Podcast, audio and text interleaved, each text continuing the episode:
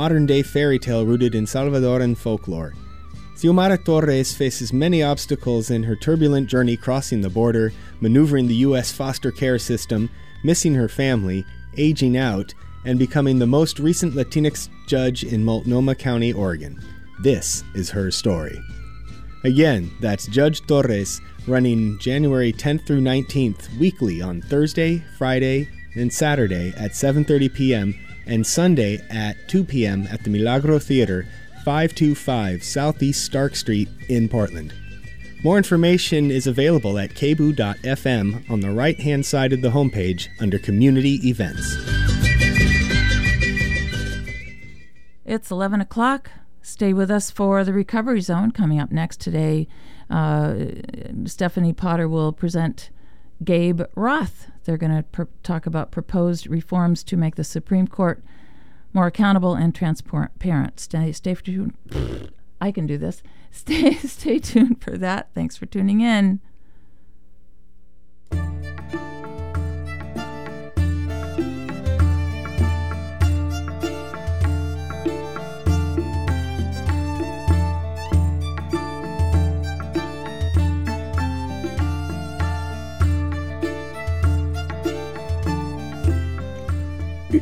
Hi, you're tuned to KBOO Portland. I'm Stephanie Potter, and this is the Recovery Zone, a show focused on healing our world. Today's guest is working to fix our world by fixing the Supreme Court. Gabe Roth is executive director of Fix the Court, a nonpartisan organization that advocates for transparency and other reforms to the federal judiciary. Um, Fix the Court is the name of his website, and actually, I ran across it when I randomly clicked onto another of his websites called brettkavanaugh.com. And that site opened to the words, We Believe Survivors. It was quite a shock, actually. And there was a lot of stuff on there about just resources to help people who've been abused, which was great. And um, Anyway, so, but there was also a link to Fix the Court, which I then went to and found Gabe Roth's website. So, Gabe, I just want to say thank you for being on the phone with us today. You're here, right? Yes, it's my pleasure to be here. Thanks Great. so much for having me, Stephanie. Great. And um, before we get started, there's a little clip that um, references your website. It's on YouTube, and we're going to have Tammy, our engineer, play it right now.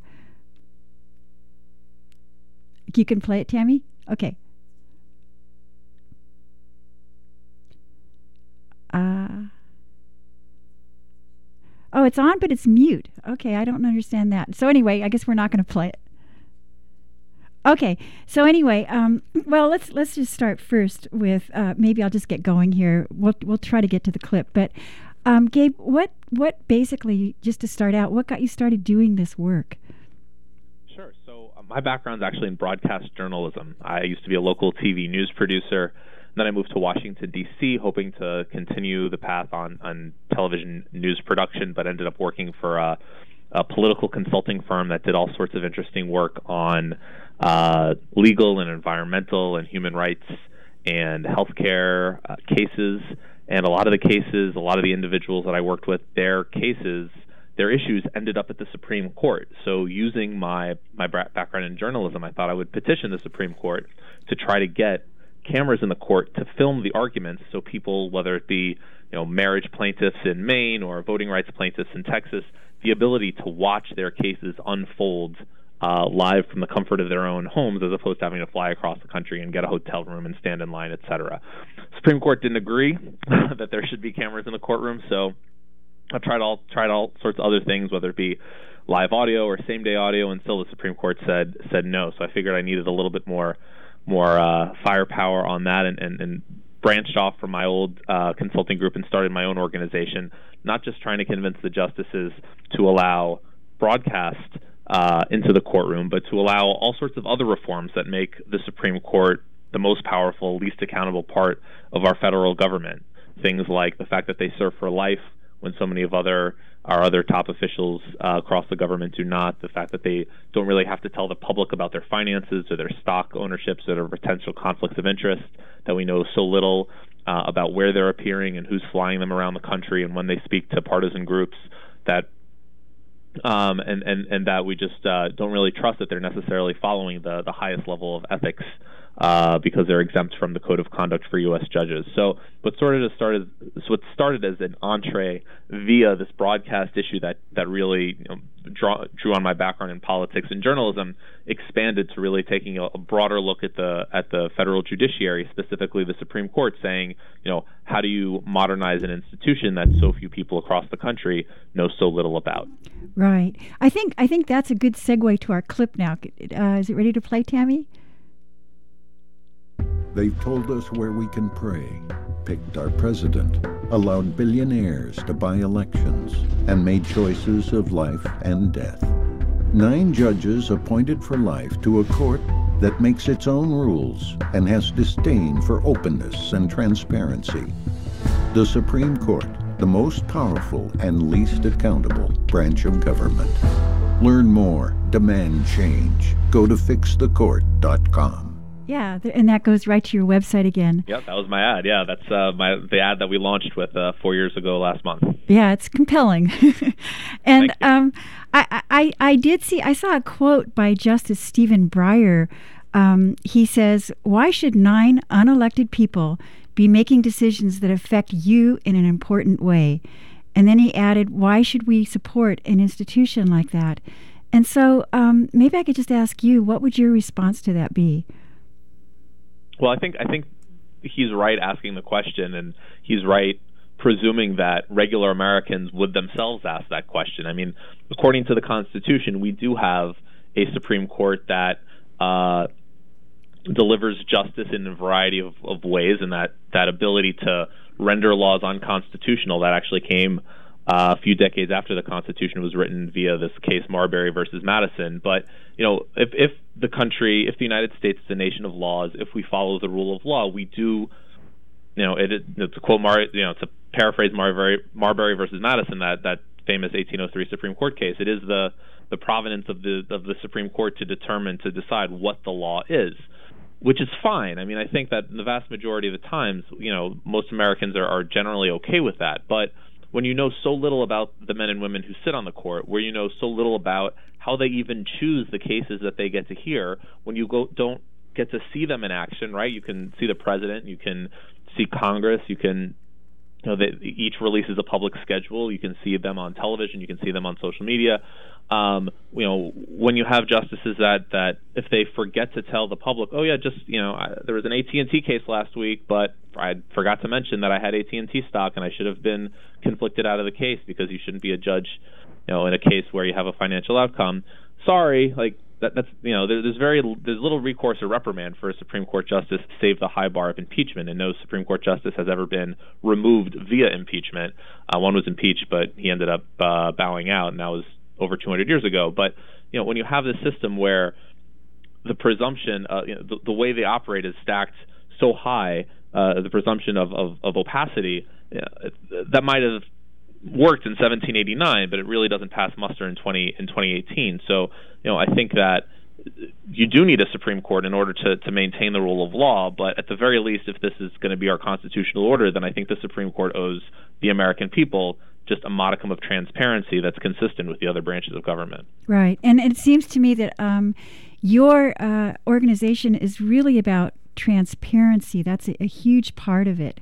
Um, would you say that's like basically the most important theme in the work that you're doing? Yeah, abs- absolutely. I, I I think that. Well, I mean, for for several reasons. One, you know, justices shouldn't be exempt from the laws that the rest of the government follows on the transparency front, right? Like if you have if you are a member of Congress and you have a stock or you buy or sell a stock, you have to report it to the ethics office within 45 days. If you're a member of the Supreme Court you either don't have to uh, report it and you can totally get away with not reporting it, or if you do report it, you have something like an 18 or 20 month lag in which you can report the sale uh, or uh, or purchase of a stock, and that's like that's just one of you know couple dozen examples where the rules of the justices are different from the rules of say a president or a member of Congress or one of their chiefs of staff. Um, but but overall, like if you have uh, you know part of democracy, part of uh, the participatory system that we have overall presumes that you understand what's going on in, in, in your branches of government. And you know, there are a lot of misconceptions, right? You know, most people probably think the justices are so partisan; it's everything's five four. Uh, that's not necessarily the case. I think if the justices were more transparent, we as Americans would frankly respect them more, right? If you go to the Supreme Court, if you're one of the lucky few who has the time and the energy to stand in line for five hours on a Monday, Tuesday, or Wednesday morning when they're hearing cases and actually get in the courtroom, you'll see Neil Gorsuch sitting next to Sonia Sotomayor, Gorsuch being a Trump appointee and Sotomayor being a, an Obama appointee. They're, they and they sit next to each other on the bench because they sit uh, based on seniority. They agree more times than they don't, and they you know riff off one another. The same thing on the other side of the bench with Justice Kagan, who's another Obama appointee, and Justice Alito, who's a, a George W. Bush appointee. They also agree more times than, than they don't. But you have this perception that you know as as uh, as as the president has said, you know, that these Obama judges and there are these Bush judges and these Trump judges and these other Bush judges and Clinton judges. But you know, I think if, if more people were able to see what goes on at the court, what and understand how they operate, sure, they'd be frustrated on some of the more partisan issues. They'd be frustrated about the five-four Bush v. Gore uh, hearing uh, uh, uh, opinion. They'd be frustrating about the five-four voting rights opinion or the five-four Citizens United opinion on uh, campaign finance.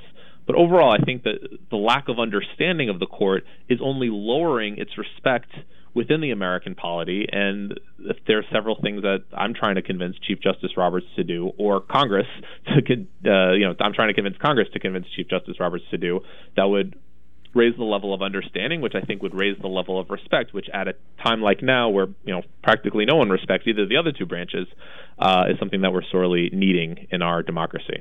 Right. And and to be honest, I mean like I, I basically have come at this with a sense of well they do seem like they're biased. They do seem like these 5-4 votes, you know, you can kind of guess who's like Clarence Thomas will be one way and sure. Ruth Bader Ginsburg will be another, you know. Sure. But um but there back to this uh, transparency thing, um, you you really you, as you said earlier, you really want to get more cameras into the um, Supreme Court. You want to get um, media access. You want to get live streaming. What are some of the things that you would do to to get us to know what's going on there? Sure. So I, I think you know, for for me, there's well, there are two different levels, right? There's what I think should be happening at the Supreme Court, and then there's the other federal courts, right? So there's uh, 13 regional courts of appeals. They're numbered 1 through 11 in the D.C. Circuit and the Federal Circuit. They're one step below the Supreme Court. Um, for those who have seen the movie on the basis of sex, not to ruin anything, it's the new Ruth Bader Ginsburg movie, but the last scene of the movie, uh, Justice Ginsburg and her husband are arguing before the 10th Circuit Court of Appeals. So that's the re- Regional Court of Appeals, that's one level below the Supreme Court. Uh, it's a three-judge panel that you argue before, and it's similar to the Supreme Court in that you know there's no exhibits or witnesses or juries. It's an appeal, and um, you know the Supreme Court obviously there are nine justices.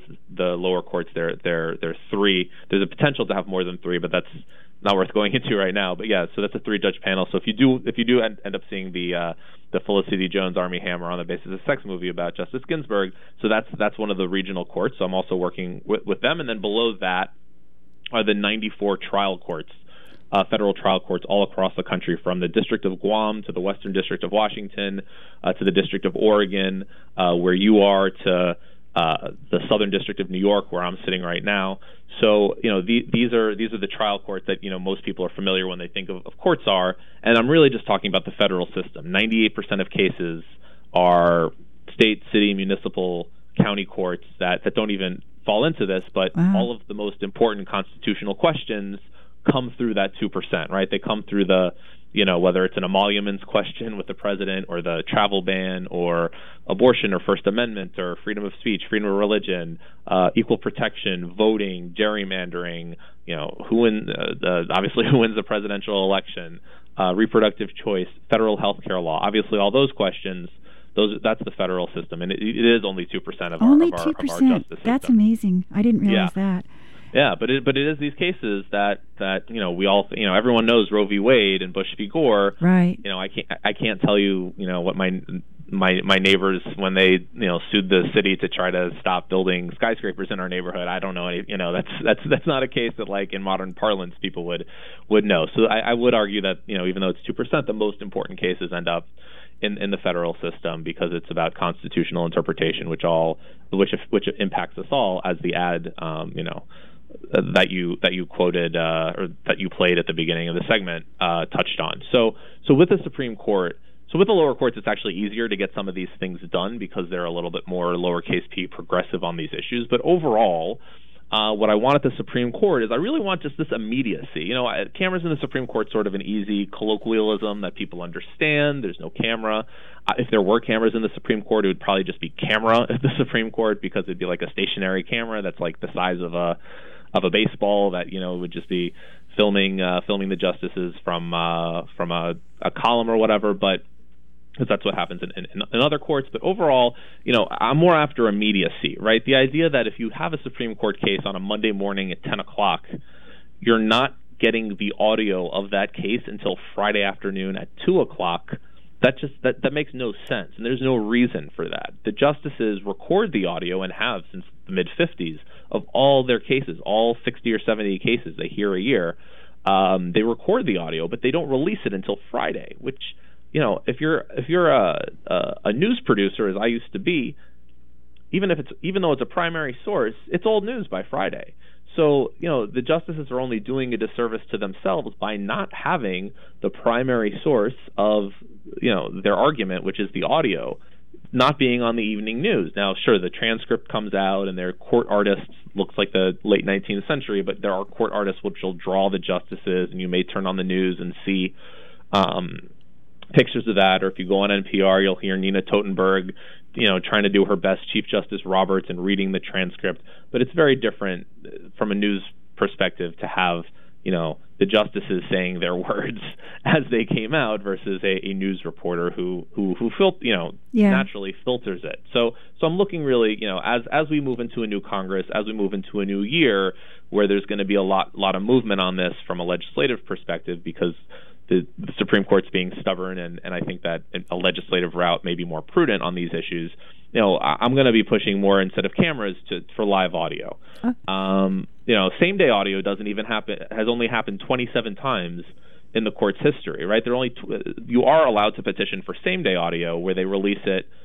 Uh, you know, if a case is Monday at 10, they'll release it maybe Monday at 1. So you do get it, you know, for the evening news or for, you know, immediacy on, on websites. But you know that's only happened a couple dozen times, and most recently in the Trump travel ban case. But you know the, the idea that you have to wait to hear the justices discuss these issues uh, these really important, or some sometimes there are there are really arcane or mundane issues, right? You know, like uh, tax law or ERISA or, or, or, you know Social Security law. Some of them are railroad. There's a bunch of railroad cases recently. Some of them are quite boring, frankly, frequent, uh, frankly. But you know, the idea that the justices sort of control the narrative is is just not uh, something that I think should should be allowed to stand. So it's really you know so I think getting democratizing access to the Supreme Court. So it's not just the you know 300 people who can fit in the courtroom. Half of them are fancy lawyers with fancy law degrees who stand in a fancy line that they have to pay money for to stand in.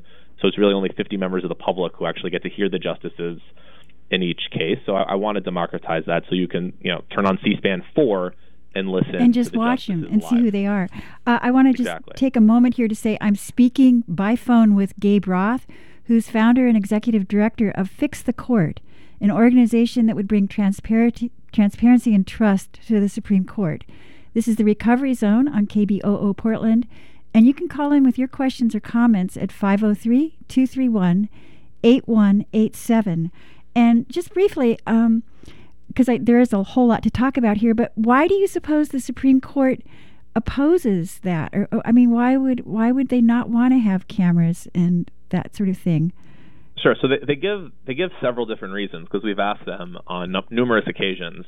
Um, most of them actually, I've, you know, if you ask them individually, they're they're fine with audio. And frankly, if you ask them when they were asked, when each of the nine justices on the court was asked about cameras in the court during their confirmation hearing, they were in favor of them, or at least they were. They'd say, "Oh, they'd they'd think about it." Uh-huh. But but um, you know, the tune changes when it comes to the court. I think I think there are two reasons. One, the justices are by and large of an age where video wasn't ubiquitous, right? You still have justices on the Supreme Court who were born at a time where color TV didn't exist. you know, so, right. so you know, some, someone someone like me who has had a smartphone since college, it, you know, it's very different versus someone like Ruth Bader Ginsburg, who, you know there was no live television when she was born. So so I think I think generationally that's that's one of the biggest challenge. Another challenge is the justices always say, "Oh, you know, I'm worried about the lawyers grandstanding. I'm worried about other justices grandstanding."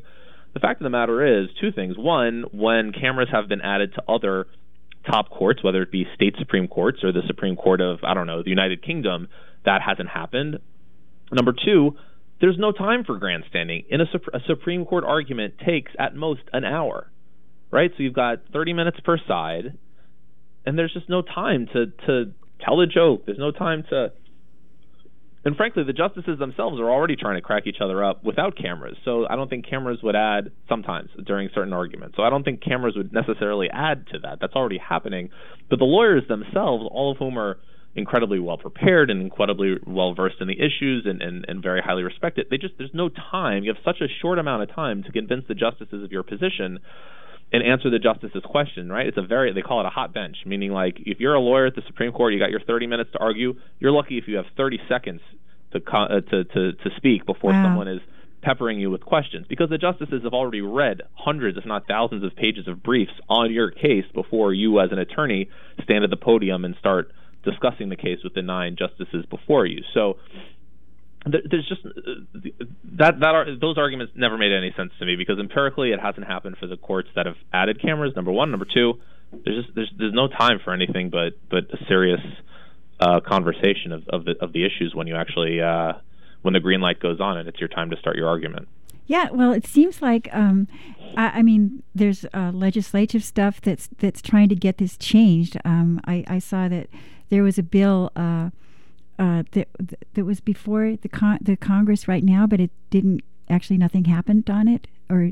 Yeah, I mean Congress is over in six days, and so they're yeah they're they're they're trying to fund the, the government. So I think any of my issues are going to be punted yeah kind to, of by uh, the wayside. the next Congress. Anyway, another thing because I want to get more to that if we have time, but um, another thing on your website, there's no code of conduct. I mean, sorry, sorry, there's no code of conduct for the Supreme Court justices.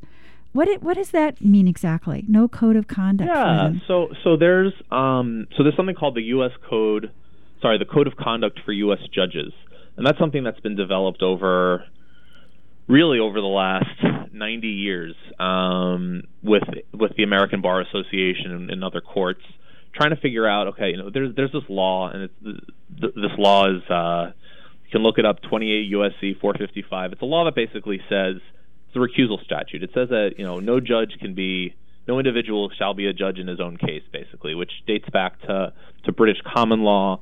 So right, so if you're, for example, you know, if you own stock in Microsoft and there's a Microsoft case, you have to recuse yourself because you can't, you know, if you vote for Microsoft in that case, theoretically your stock price, you know, you're you'll get richer, your the stock price will go up. So in, a, in this example, the Microsoft example, you have to recuse. So that that's a law that exists for all you know for the justices, for the two lower court types of lower court judges that I mentioned earlier.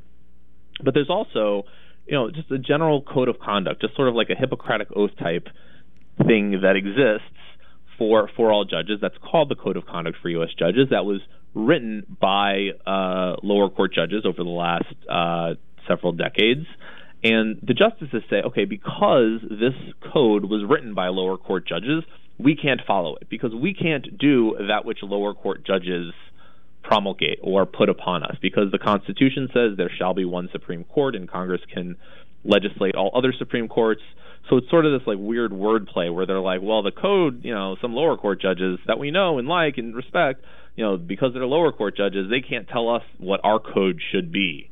Um, but then they never created a code of conduct for themselves well, they should create a code of conduct for themselves, and there are several uh, you know, proposals in Congress for that for that exact thing to happen. And and and these proposals, hopefully, I mean, these proposals, frankly, got further in this past Congress than they ever have before. And hopefully, there's enough momentum to get uh, a proposal, you know, a law passed that says the justices shall create their own code of conduct. I mean, Congress can pass a, a harsher recusal law, right? They can they can say, and the, what the code of conduct does, it basically says you know the code of con- the, the the recusal law that I referred to with the Microsoft example that says okay you can't be a judge in your own case. The code of conduct goes one step further and says you know you probably shouldn't go to a political rally. You know it says you probably shouldn't insult the president uh, because then you're going to be uh, seen as being political. It says you know you, you probably shouldn't do anything that which um, shows an appearance, uh, a, a, potential of being seen as improper, or has the appearance of impropriety. So it goes a little bit, you know, one step further without saying, okay, these are hardened, you know, these are the, this will get you in hot water necessarily, but it's just a general set of ethics that over time judges have felt is a smart thing to follow that that again isn't codified into law necessarily but but is just something that everyone should aspire to do. And given that these are the highest judges in the land it's my my organization's thinking that you know the, the justices of the Supreme Court should either follow that very code that I mentioned or to your point create one um, that they that they would follow, but they've been reluctant to do it for reasons that I, I really don't understand. Yeah, I mean, it's sort of interesting that the lower courts have a higher standard of conduct. Exactly. And, yeah, very strange, and and so like um, some of the ethical shortcomings like uh, have to do with like say financial disclosures. Yeah. And so they have to be more detailed in their financial disclosures. Yeah, I, I think. Look, I think there's there have been several times over the last decade or so where a judge, sorry, a Supreme Court justice hasn't really told the whole story about their their financial uh, about their finances. So there's a law that passed after Watergate that said if you are a member of Congress, president, vice president, top level government official, federal judge, or Supreme Court justice, and this was actually challenged, this law was challenged in federal court, and the justices upheld it, so they got to do it. If you are one of those top officials, you have to fill out a form, and it's a few pages long that says, you know, where you're getting your outside income. Most people get, most judges of the justices of the Supreme Court make, I don't know, anywhere from five to thirty thousand dollars a year teaching on the side, and they can, they're restricted to, in terms of outside income. They can only earn about fifteen percent of their income, which I think the the top is about thirty thousand dollars um, on, on teaching on the side you know their book deals, right? Sotomayor has written, written a bunch of books. RBG's written a bunch of books. Um, that doesn't that can go above the thirty thousand dollar cap, but you know so I think Sotomayor's advance was seven hundred fifty thousand dollars for her most recent book, so that's that's kosher.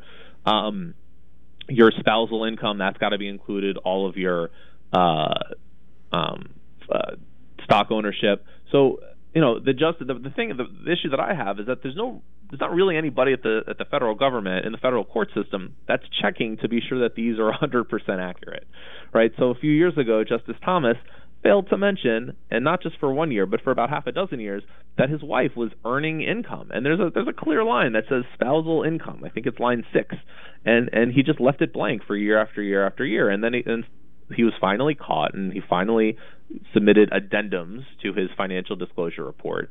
But the point is that A, there's nobody checking, which is a problem, and B, th- there's no recourse or reprimand. Like, you're probably not going to impeach a justice over this, but there should be some sort of something that that says like that's not okay to not follow the law which says that you are required to do this. So um, so I just want there to be uh, an internal, both in, you know, I, I think that Fix the Court, frankly, is the external oversight body, but I think there should also be an internal oversight body, whether that be an inspector general like you have in, say, the Department of Defense or Department of Justice, or a Office of Judicial Integrity, whatever it is. There's just got to be somebody there that's well versed in the law that says, you know, that, that goes through all these these just the forms and says, you know, are are you are you fully telling the truth? And if not, there should be there should be some consequences. And and that that is the case, like say with Congress people or or supposedly even the president, that there are these checks on on their impropriety that way.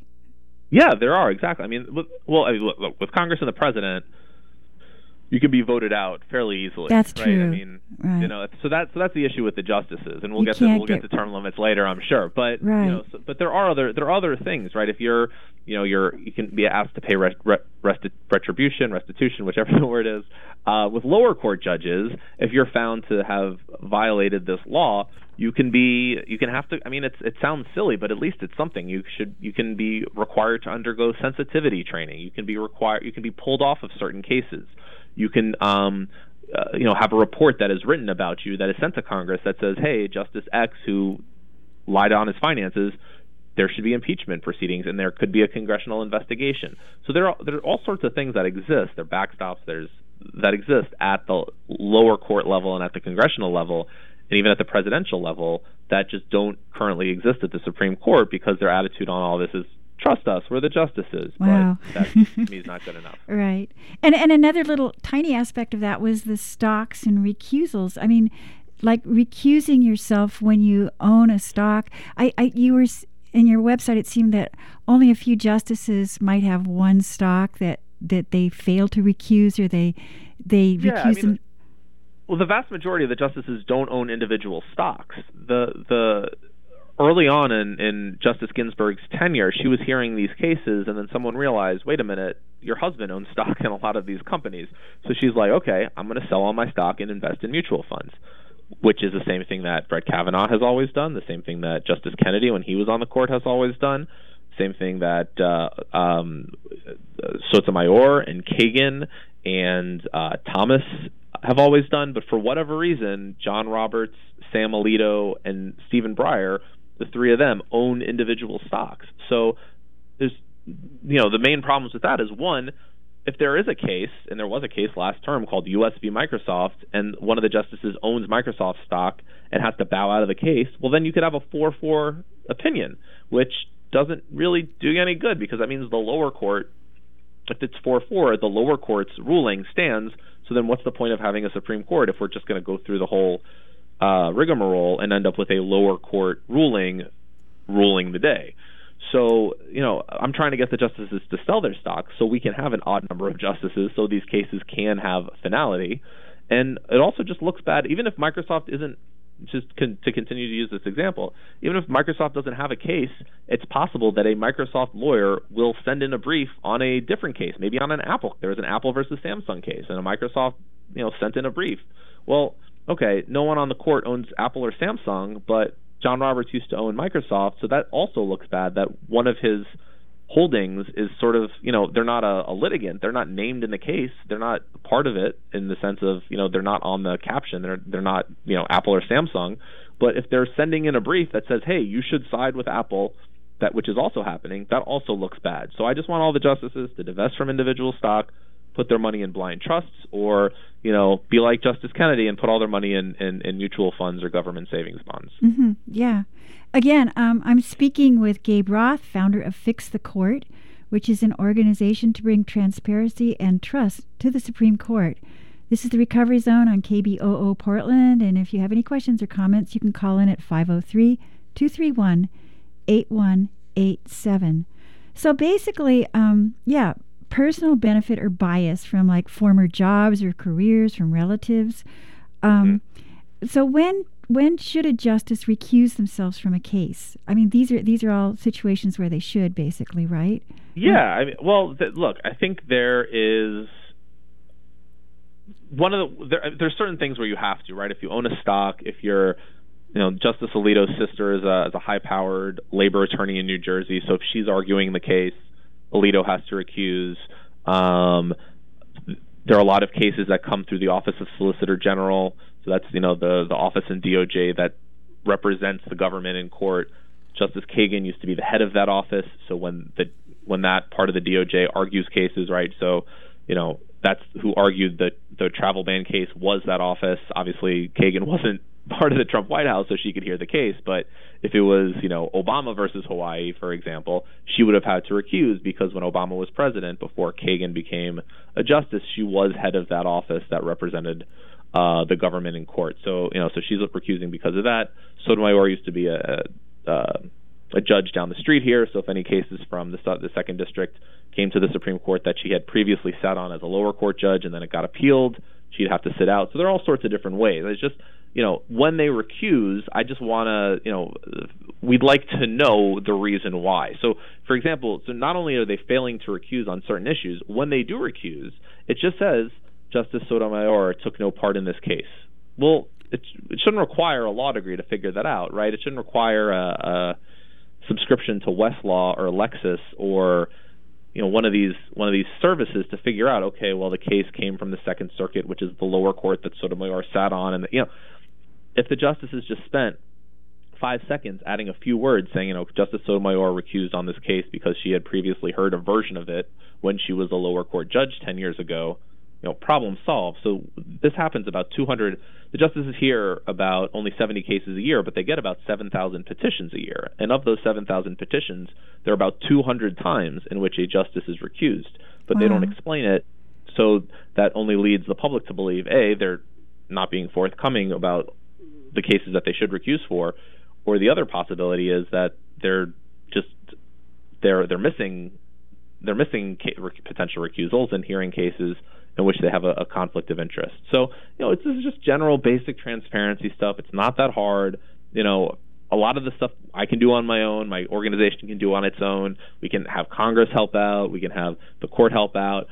But you know, we just want to we just want to get the court a little bit you know closer to the the cusp of the 20th century instead of still chilling in the 18th century where it seems to enjoy its uh, existence. Right. That would just be a matter of explaining why.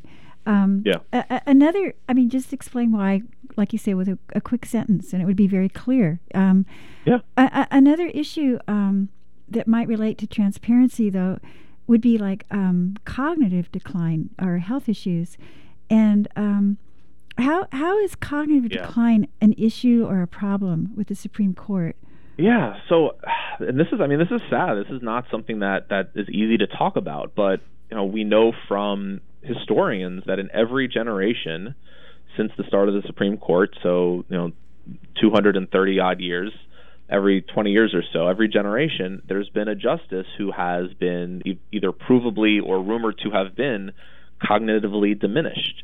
Um, you know, whether it be William O. Douglas, who famous, famously had a stroke in January, but then stayed on the court until the following November.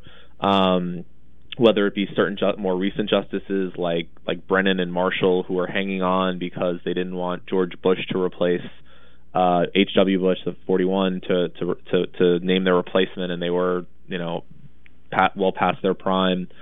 Um, you know, and there's plenty of other. I don't think they're necessarily any examples now, but there are plenty of other examples if you go back to the 50s or the 30s or the teens where there was a justice who just really, you know, wasn't able to cut it towards the end of their of their tenure. Um, and that's you know, partially because the justices you know, hang on, as we're seeing now, until a, a, a president sits in the White House who agrees with them uh, politically, which is which is a problem and not how really the founders intended this this to go. So you know, with cognitive decline, I mean, it's this is this is the thing. If you have not only the nine Supreme Court justices with life tenure, but you also have the 800 other federal judges with life tenure, chances are one of those, or two of those, or 12 of those 800 federal judges who are in their 50s, 60s, 70s, sometimes 80s, sometimes 90. There's a couple who are 100 who just recently retired. There is a chance just because of you know basic science. I mean, there's a great Justice O'Connor quote from a from an opinion um, about 25 years ago that says, you know, it's an, an unfortunate fact of life that as as as individuals get older, there's a chance that their cognitive function may decline, and and that's true. And we don't want to, you know, be ageist. We don't want to be mean. We don't want to call anyone out. On the one hand, on the other hand, if you have individuals serving until their 90s, serving on the court for 30 or 40 years, as is becoming more and more common, there is just an actuarial and mathematically larger chance that there are going to be cognitively diminished justices on the court, and you know we're trying to fix that with a, a law passed uh, the House Judiciary Committee. It didn't it didn't pass Congress, but it got out of committee that would have required all the judges and justices to have periodic mental exams. That's something that can help. I've been working with the lower courts to be sure that there's a point person in each one of them uh, who's going to start a judicial wellness committee, so a aging judge can can call somebody and say, "Look, you know, I I forgot my keys on Tuesday. Does that mean I'm going to forget the Fourth Amendment on Thursday?" it's not necessarily the case. I mean, we all forget our keys, but you know, and and Fourth Amendment case law is kind of weird now because of uh, you know search and seizure in the digital age is, is is changing. But you know what I mean. It's it's uh, it's one of those things where there are things that we can do legislatively, externally, and internally to to help judges sort of understand aging and, and to, to try to remain cognitively sharp. And that really just brings us to the other like fix that I think you've left out to this point, which right. is term which limits. Term limits. is, so is yeah, ending segue right into that. Yeah. Yeah, and and a- actually, um, yeah, because you, at this point we can't really even impeach them or anything for i mean we i, I suppose you could maybe impeach you if could it was, but getting two-thirds of getting two thirds of the Senate to agree on anything, let alone removing a Supreme Court. Yeah, an incompetent just not gonna Supreme Court judge whose mental faculties are slightly down or something. So Yeah. term limits is definitely a, a big part of what um, Fix the Court is all about. And maybe you could just talk about that then. Sure, I, I- I think that you know the excuse me the, the the fact that life tenure exists is a vestige again of our British past. It's it was a way to ensure that the that judges who were appointed by the crown would be independent from the crown, that they couldn't be arbitrarily removed. So they served during good behavior, which since 1701, when that phrase was was written down in England, has has meant uh, in effect to good behavior has meant serving for life. So, but uh, you know, when the founding fathers did a copy and paste job and added that to Article Three of our Constitution, I don't think they really intended that. Um, you know, they they wanted to to shield those serving on the court from the political pressures of the day, but but I, I don't think that that's uh, you know unfortunately has has has played out over time. Um, you know the the idea that you're having somebody who um, was appointed in, in time gone, you know, the long arm of of of a, of a of a dead president reaching out from beyond the grave and still impacting the day to day lives of every Americans. Again, probably not what what our founders intended in terms of uh, you know serving for. I think the average of the last 50 years is about 27 years per justice. Right. Um, when- Clarence when- Thomas since- is up up to 30 now, right? Uh, yeah, he was appointed in October of '91, so Right. yeah, so a little over 27. So, and he'll serve probably for for, for much longer. Um, you know, uh, Stevens served for 35, Rehnquist for 33, uh, Scalia and um, Kennedy both served for about 29 or 30. So, you know, these individuals are just wielding so much power and effect, impacting our lives so much, especially at a time where you know Congress clearly can't get anything done and you know, well, who knows what the president's going to do? But you know, where Congress has really abdicated its power, so much more of the power rests in the courts. You have these these individuals that just have you know accumulated and held onto that power for so long, and aren't uh, uh, you know, and, and are and are hanging on even longer because they're just waiting. You know, they're always waiting for the next you know the next ideologically aligned president, right? So you know you can you can imagine the, the, the scenario where if you have you know if if there's a Democratic president elected in 2021 and he or she gets reelected, then you know it's possible that Sam Alito's gonna, or even Clarence Thomas is going to be hanging on until 2029 when the next Republican president comes in, and at that point they would have served for almost 40 years. So wow. or with Thomas, I mean Alito would be about 24, but you know what I mean. I, Yeah. mean, I think that that that that you know, in a democracy, the idea that there are these feudal lords in D.C. that are just serving uh, 10 years from time immemorial is is not how a, how a democracy should work, and frankly, how every other democracy that has a constitution um, doesn't work. Right? Every other modern democracy in the world either has a mandatory retirement age for its justices or a term limit. So the fact that we don't is really just a vestige of you know democracy was still getting its boots on in, in 1787, and so you know I, I don't think that uh, necessarily every you know the Constitution is infallible, um, and I think that that's one of the places where it fails is allowing for justices to serve with uh, you know uh, for as long as they want. And and you propose. I mean, I've seen these proposals for like ten years, fifteen years, and you're saying eighteen years. And w- what makes Yeah. you come with that number?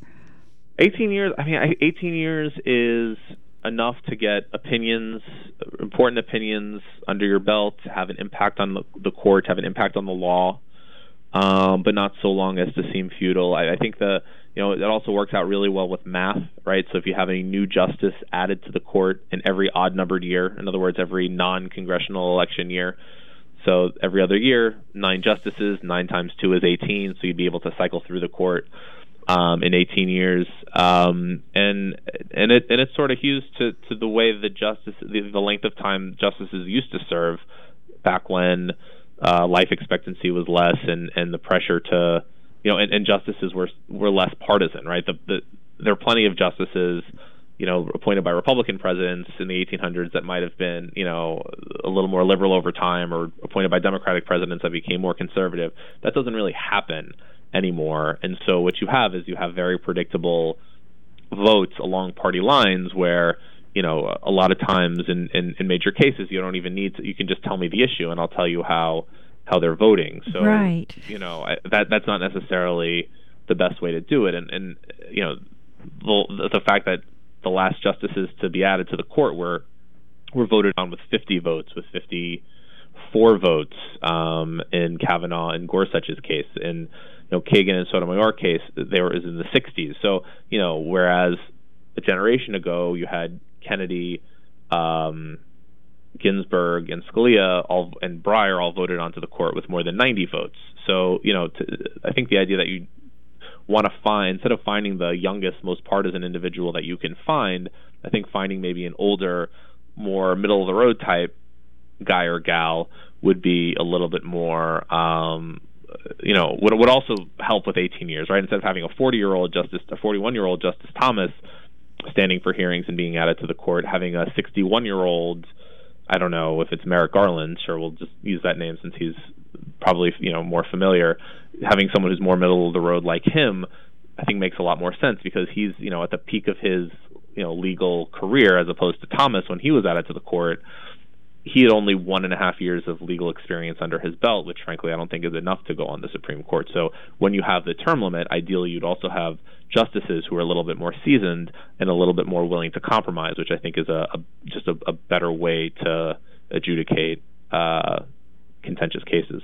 Yeah, and but other people talk about like say packing the court, um, and you don't really think that's mm-hmm. a, a, way to go, like just yeah, I mean, adding extra well, justices yeah, that's that, doesn't seem like that seems like punitive and and and comes from a maybe not in the most positive place. Like I get that there's frustration on the left with the president with the the fact that you know Mitch McConnell didn't allow a vote on Merrick Garland, who is eminently qualified and fairly moderate, um, who was President Obama's ch- choice to replace Justice Scalia when Scalia passed away in February 2016 with you know 11 months left in, in Obama's term.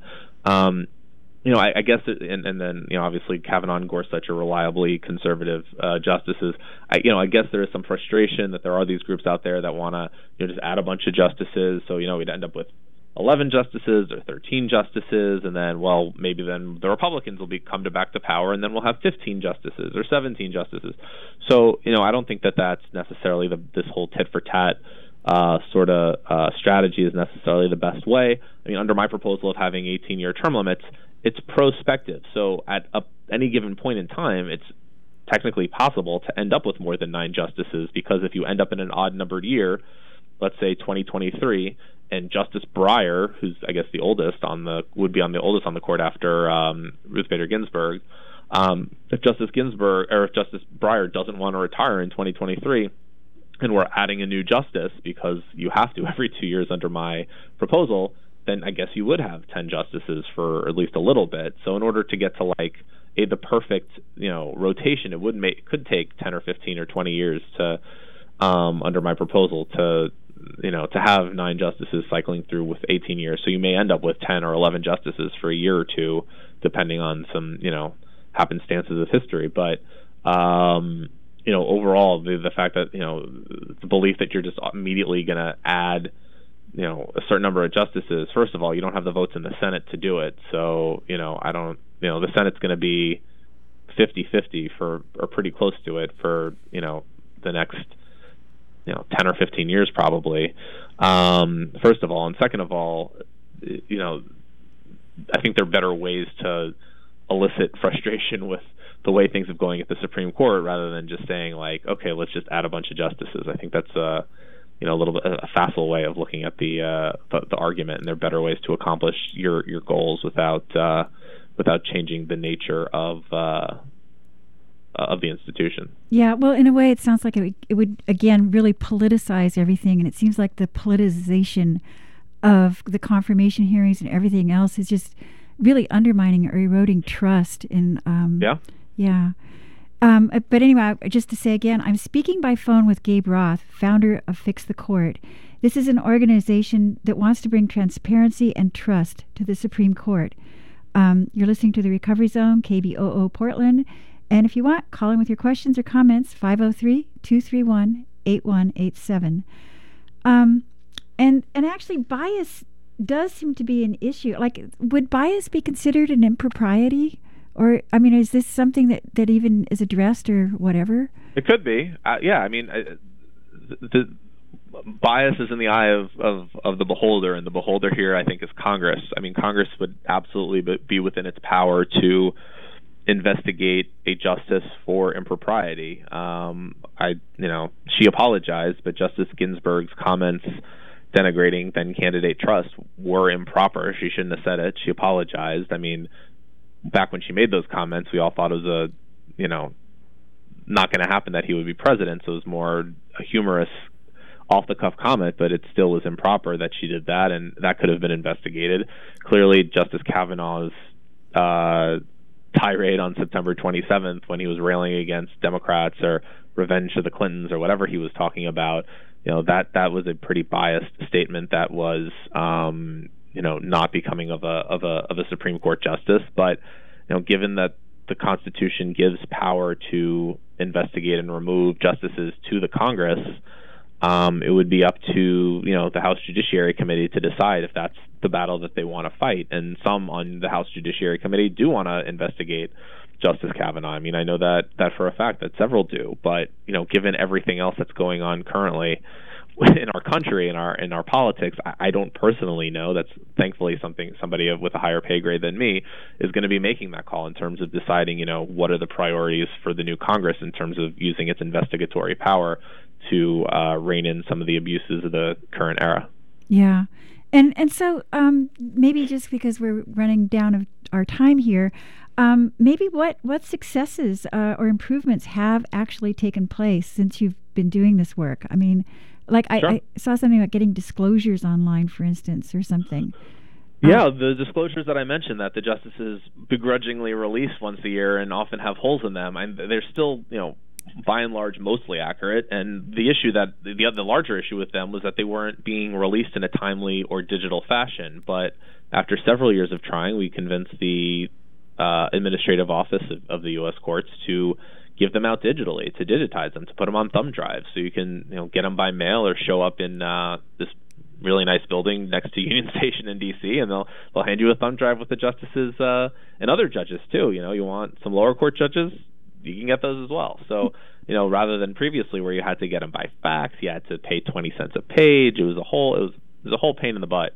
And, and you know, I can remember for years having to like trying to find a fax machine or find a online service that does fax you know like who faxes now? Like give me a break. So luckily that that's that's changed. A lot of the lower courts have actually started live streaming audio and allowing video. So that's that's that's really exciting, and, and we did get same day audio for the travel ban case, so that was that was exciting as well. The the justices have you know started selling off their their stocks when when Fix the Court started. I think the three justices own collectively about 76 different companies.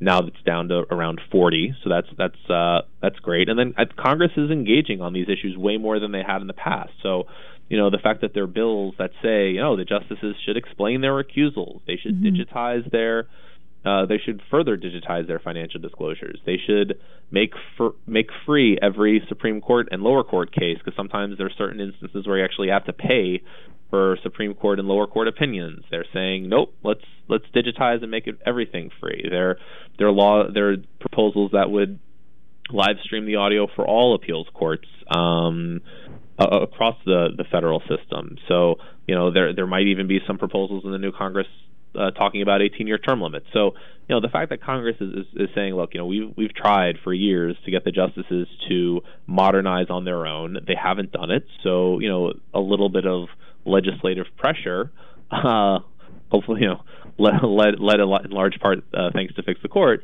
Uh, some of that legislative pressure is, um, you know, is going to be helpful. I mean, one of your congressmen said, you know, uh, the other day, Jeff Merkley, like why did why did why did why do members of Congress own stock at all? And and you know I wrote to him. I said that's a great great plan. Let's let's include justices. So hopefully you know the first of the year we'll be able to, to have a conversation about adding justices to his uh, stock sale proposal. So you know I, th- I think that, that having that that second the, that uh, that first branch interest in, in what goes on in the third branch is is a big success and something that'll continue to bear fruit uh, once the calendar turns and there's a new Congress. And and like yeah, because I I guess a couple of those things that I ran across was I guess Louise Slaughter. She's a congresswoman, and she's sponsoring. Oh, she just passed away. Yeah, she's great. Or she, she oh, great. she's okay. Yeah. But she had a Supreme Court Ethics Act, and uh, she did. Yeah. And so where did that, that go? Be, so yeah, so that that that is that proposal is actually being adopted into HR one, the very first bill that will be introduced in the new Congress uh-huh. will include the Supreme Court Ethics Act. So that's a huge deal. You know, this is something that that she, you know, when she was, uh, you know, she was a, a longtime congressman from uh, from upstate New York, and uh, one of her colleagues from Georgia has sort of taken the mantle on the House side. On the Senate side, it's it's Congressman Murphy, but I know.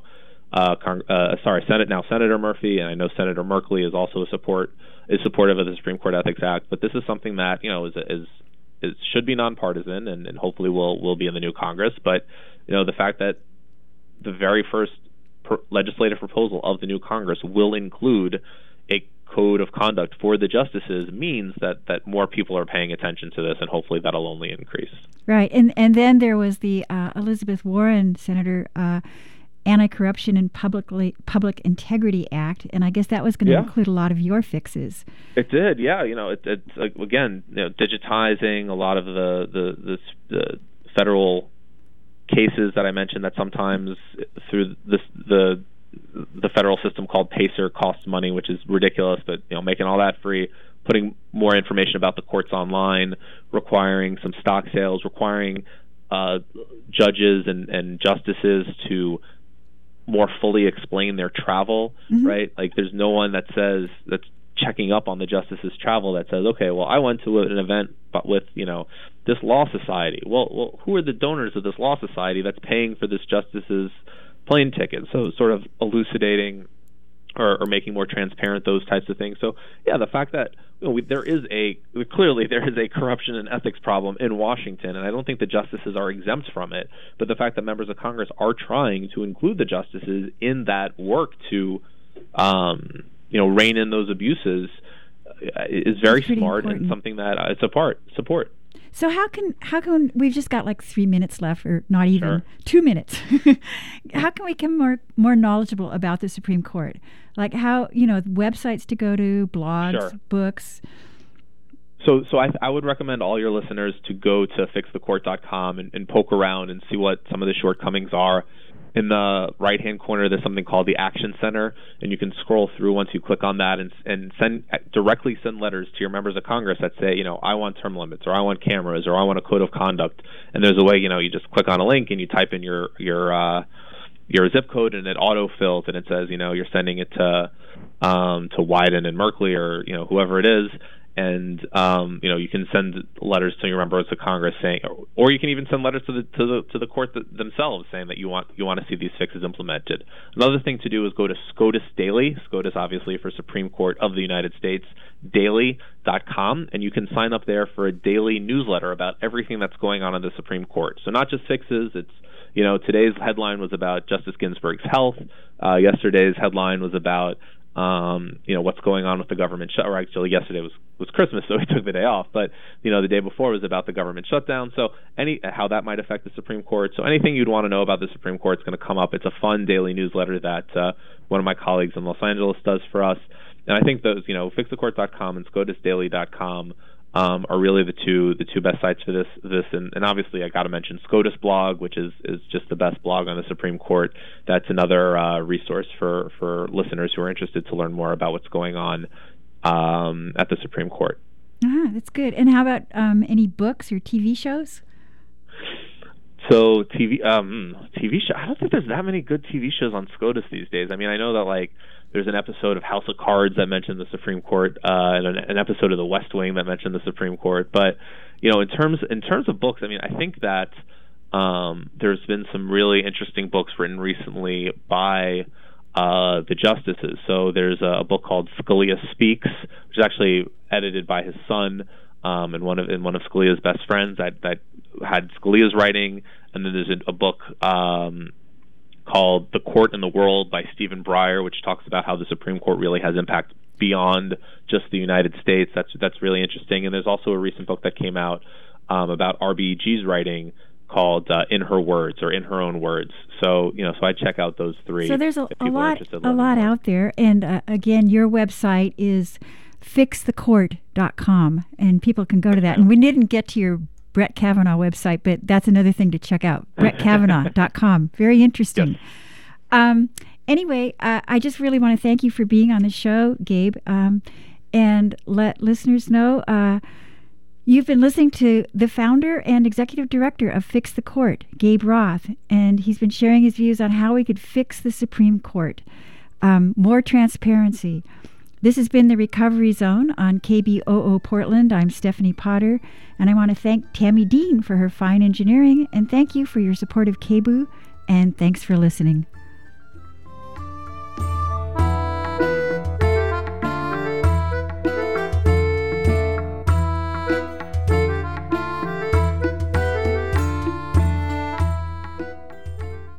Yo. Yo. KBOO is excited to be part of the 2018 Willamette Week Give Guide. This year, Willamette Week and KBOO are challenging our community to give with their dollars and take action by showing up in real life. KBOO has been showing up for over 50 years. Give to KBOO today and you get full access to the Chinook Book app, plus freebies from Laughing Planet, Gluten Free Gem, We Press, and Nossa Familia Coffee. You can contribute right now at kboo.fm slash give or call 503 231 8032. Support KBOO where music makes the movement. Yo. Yo. Uh. KBOO Community Radio is requesting proposals for a grant writer to provide ongoing grant writing services and application support. This is a one year contract position for 200 hours, compensated at $25 an hour. Proposals must be submitted electronically to Delphine Crescenzo, station manager at Del, that's D E L, at kboo.fm. Proposals are due Friday, January 4th at 5 p.m. Responsibilities, background information, the scope of work, and proposal requirements can be found at kboo.fm slash grantwriter 2018. You are listening to KBOO Portland 90.7 FM. It's time for Jazz Lives.